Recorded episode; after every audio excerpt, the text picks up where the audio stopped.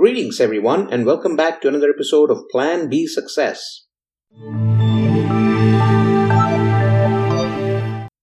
How many times have you been greeted by that persistent weed growing through the cracks of your driveway, the walkway, or perhaps outside steps leading to your home?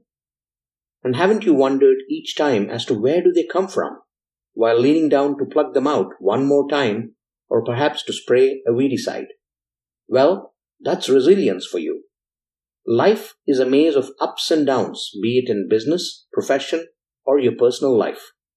For one, it would be pretty bland if it weren't so, and just the same mundane routine each day.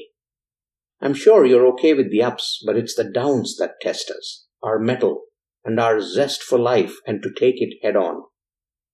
When a business you run collapses, or the job you hold no longer needs you, the general sense is that of despair and disillusionment.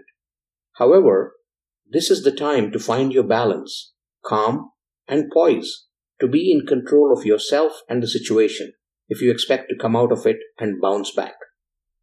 You may not know it, see it, or understand it in the situation, but when faced with failure, you may either tweak your approach and go at it or choose an alternate path.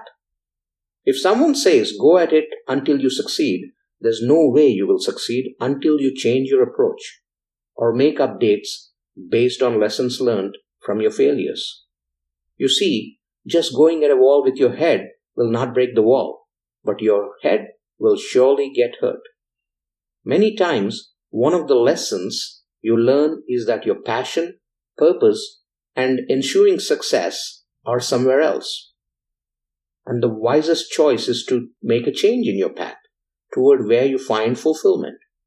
When you have exited a business or career and chosen an alternate path, one that attracts you and fulfills you, you have shown resilience by adapting.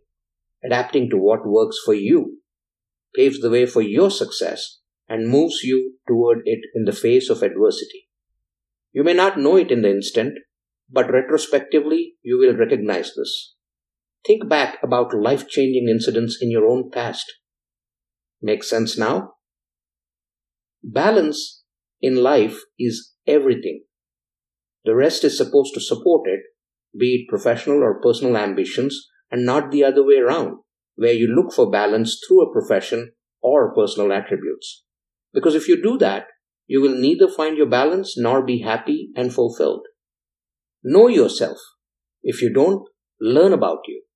Have a sense of personal hope. Build strong relationships with people you want to be around and find meaning in your relationships and, as a result, in your own life. Self-discovery is about peeling off layers around your persona to identify who you really are and what makes you tick. Recognize assumptions that you deemed were true but aren't about yourself.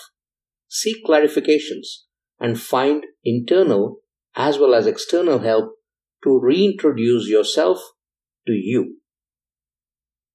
Personal hope is about belief, about welcoming aspirations to live life fully, to connect with others and build fortitude for self and others.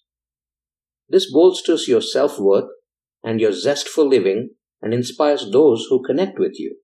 You develop an aura of gratitude and an attitude that attracts what's good for you and those who believe in you. Finding personal meaning is the purpose of life, to live your life the way you envision it, the way you want to live and experience it.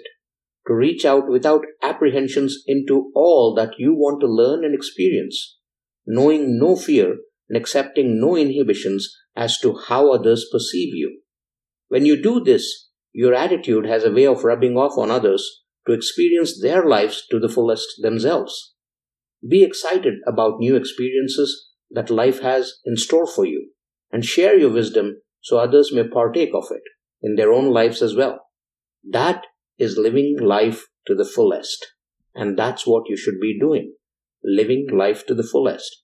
And the only way to live life to the fullest is to be resilient, ambitious, passionate, full of gratitude, and embrace every new experience and share with others. Hey, I hope you liked that episode. Please do make sure to subscribe to Plan B Success podcast so that you can get alerts about these episodes coming out three times a week. You get to hear an inspiring interview and some inspiring talk that will move the needle for you on your way to success. Thank you very much.